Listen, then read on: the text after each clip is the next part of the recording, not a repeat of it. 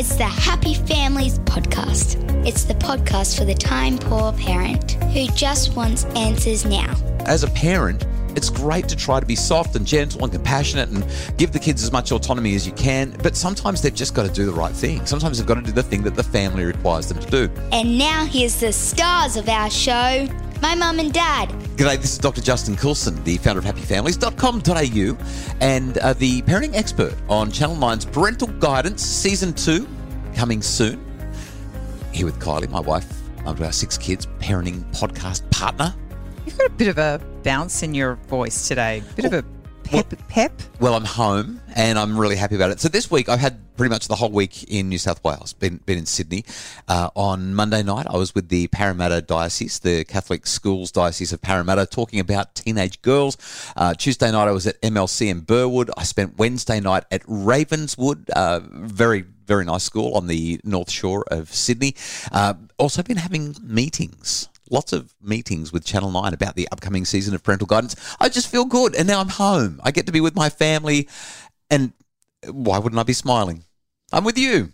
So, should we dive into it? It's going to be a really interesting one. Uh, trying to do, uh, I'll do better tomorrow when I haven't been here all week. This is one of the challenges of being a, a traveling dad. Is it's really hard to reflect on your parenting this week and ha- how can I do better tomorrow? Well, I could have made a longer FaceTime call. I, I should have called while you were all in the car, but but it's it's uh, a little bit challenging to do this. Nevertheless, a couple of things have happened that have given me pause, and uh, and I think are worth sharing in our Friday episode today. But I'm curious, Mrs. Happy Families, should you share yours first, or should I share mine? Uh, I'll go. Okay, ladies before gentlemen, or whatever. Let's go. So, a few weeks ago, we actually talked on the podcast about uh, just recalibrating, you know, getting your routines and structures back in place. And it was really good reminder as we moved into our new home and uh, obviously kind of start to settle down because Yeah. it's been really unsettling the last three or four months um, while we've gone through this process. Oh, even the last couple of weeks because we've moved in, but I've been gone for a week. We've only been in for two weeks. Like it's it's been up and down. It's it's tricky.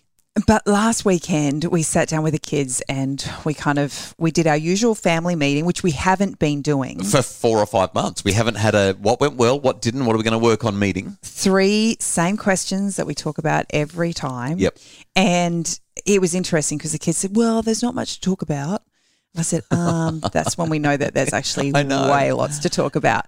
And so we sat down and we talked about some things, and I kind of just started and just said, What do you love about our new house? Because we've downsized big time. Yeah, we're in a house that's less than half the size of the home we used to live in. And you know what one of them actually said?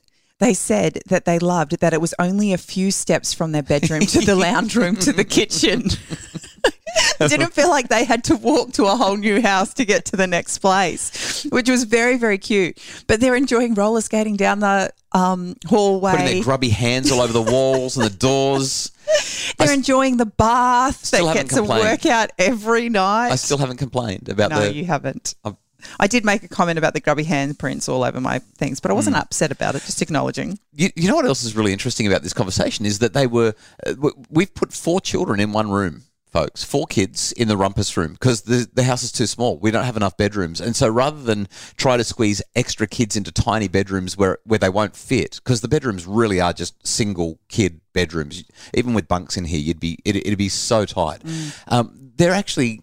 It, I mean, it's not without its challenges, but they're actually getting along really well for the most part, 95% of the time. Well, I don't think the challenges that we're experiencing are any worse than they were when we had them in single bedrooms. Yeah, but they're not isolated anymore. Like No. they, they don't say, "I'm going to my bedroom," and then they're in their room on their own. They go to their bedroom, and there's 3 They're other all- kids there.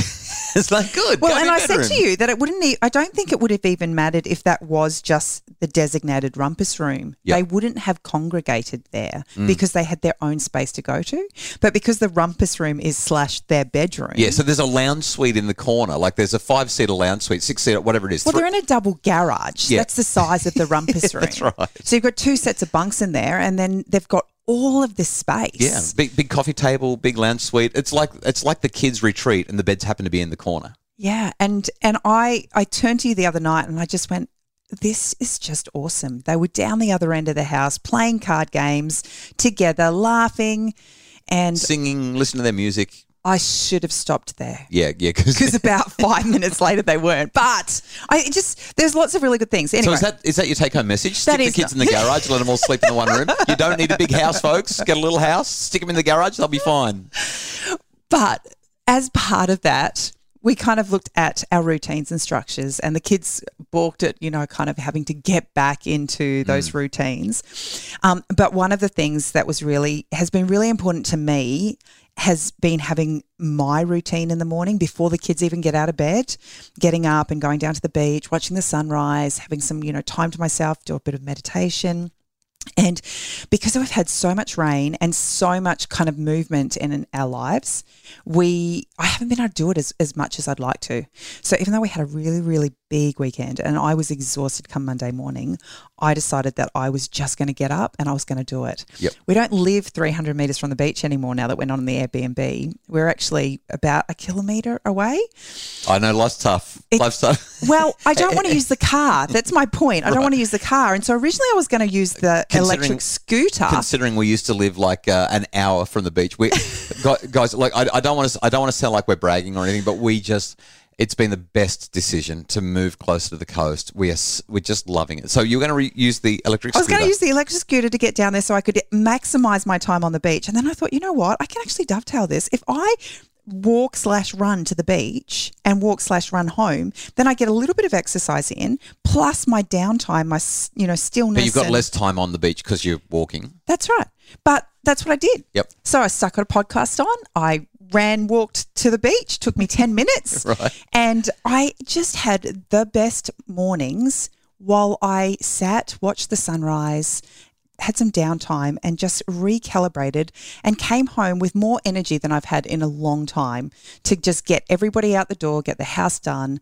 And it felt great. So, so a couple of take-home messages here. First off, we need structure and routine, and having that family meeting is part of it. But as part of the meeting, you remember that you need to have your structure and routine as well.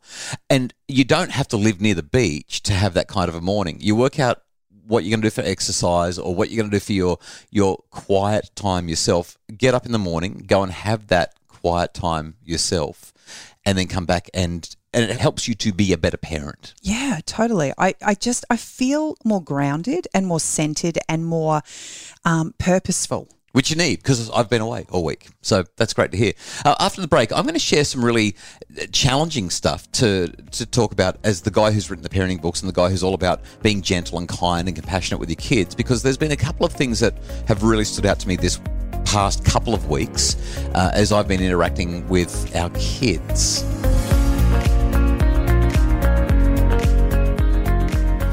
Between 15 and 20% of teens have anxiety. Anxiety is one of the leading causes of mental illness in our children.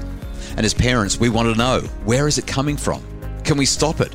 And how do we help our children just feel better? Start by learning how to recognize anxiety in your child, how to respond, and how to give them hope.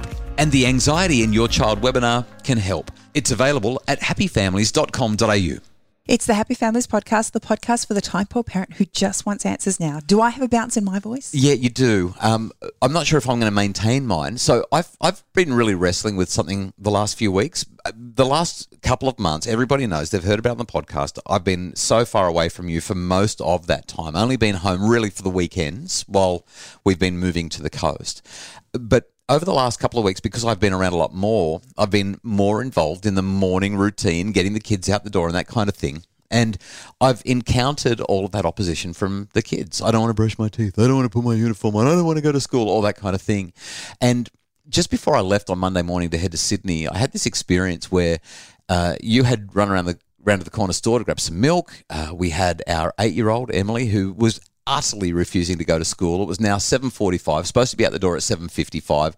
Still hadn't eaten breakfast, hadn't put a uniform on, hadn't brushed her hair, had done nothing, no lunchbox or anything like that, and saying I'm not going to go to school. And and I did all the right stuff, you know, the, stuff that I write about in my books, the emotion coaching and the compassion and the gentleness. I did all the stuff that you're supposed to do. And all she did was tantrum and chuck a wobbly, and she was just horrible, like really, really horrible. And so I kind of just picked her up and I said, I know you don't want to do this, but today's a school day and you, you you're going to have to go to school. And I basically gently, very, very, and I, I, I mean, you walked in as I was doing it. I was being really gentle, but I, I really gently pulled her clothes off while she was screaming and fighting and trying not to allow me to take anything off. And I put her singlet on, and then I put a dress on, and I kind of just helped her to get dressed in spite of herself and her opposition. Uh, and then you came and took over from that, uh, and I went and got her breakfast ready. And turns out she was pretty hungry, which was part of the reason she was tantruming. Uh, but it, it was just that experience of whether your kids want to do stuff or not, sometimes they just have to do it. And you don't have to get angry about it. You don't have to stomp your feet and threaten. You don't have to wrestle them and uh, fight them and, uh, I don't know, shake their arms until their clothes come off. Or you don't, you don't have to do anything violent or physical. There doesn't have to be any big emotion. I was totally calm the whole time. I was even apologetic. I, I was saying, I, I'm really sorry, kiddo. I know you don't want to do this. Can you just lift up your hand? I don't want to have to, I don't want to pull this over and stretch it or hurt you. Let's do it gently, but can you lift up your arm?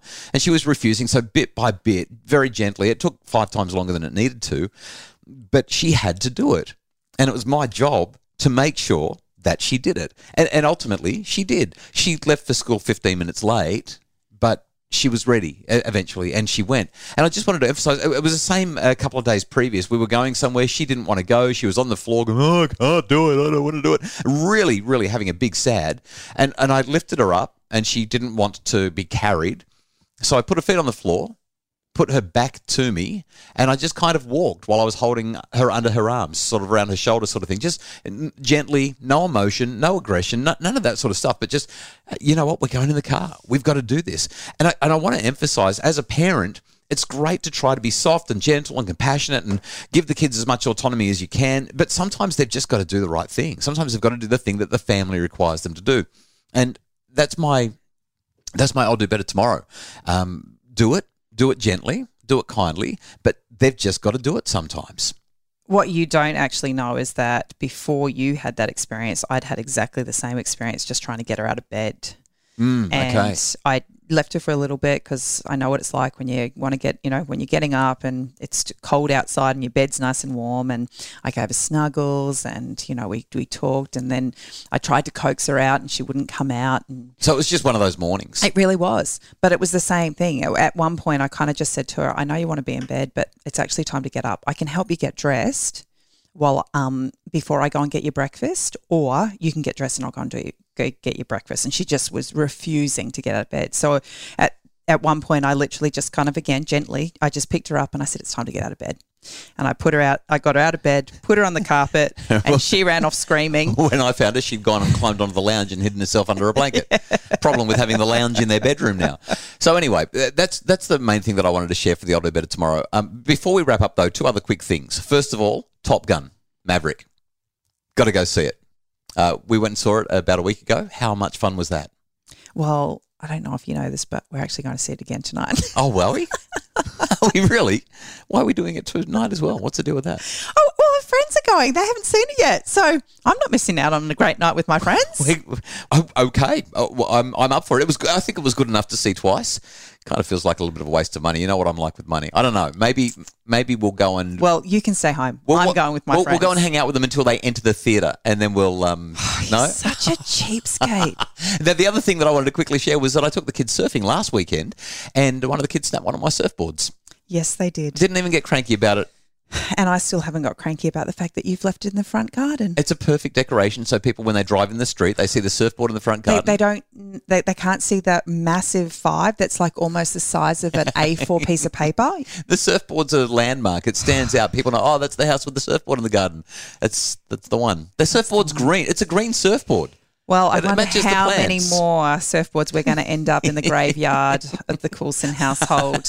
We'll have a we'll have a front front fence that's nothing but snapped surfboards. Uh, we really hope that you've got some take home messages from this in terms of being clear but kind with your kids, in terms of establishing that routine and not getting too cranky even when things aren't going quite right. The Happy Families podcast is produced by Justin Rowland for Bridge Media with Craig Bruce as our executive producer. All the info you need to make your family happier you can find at happyfamilies.com.au. Please join us there and have a great weekend.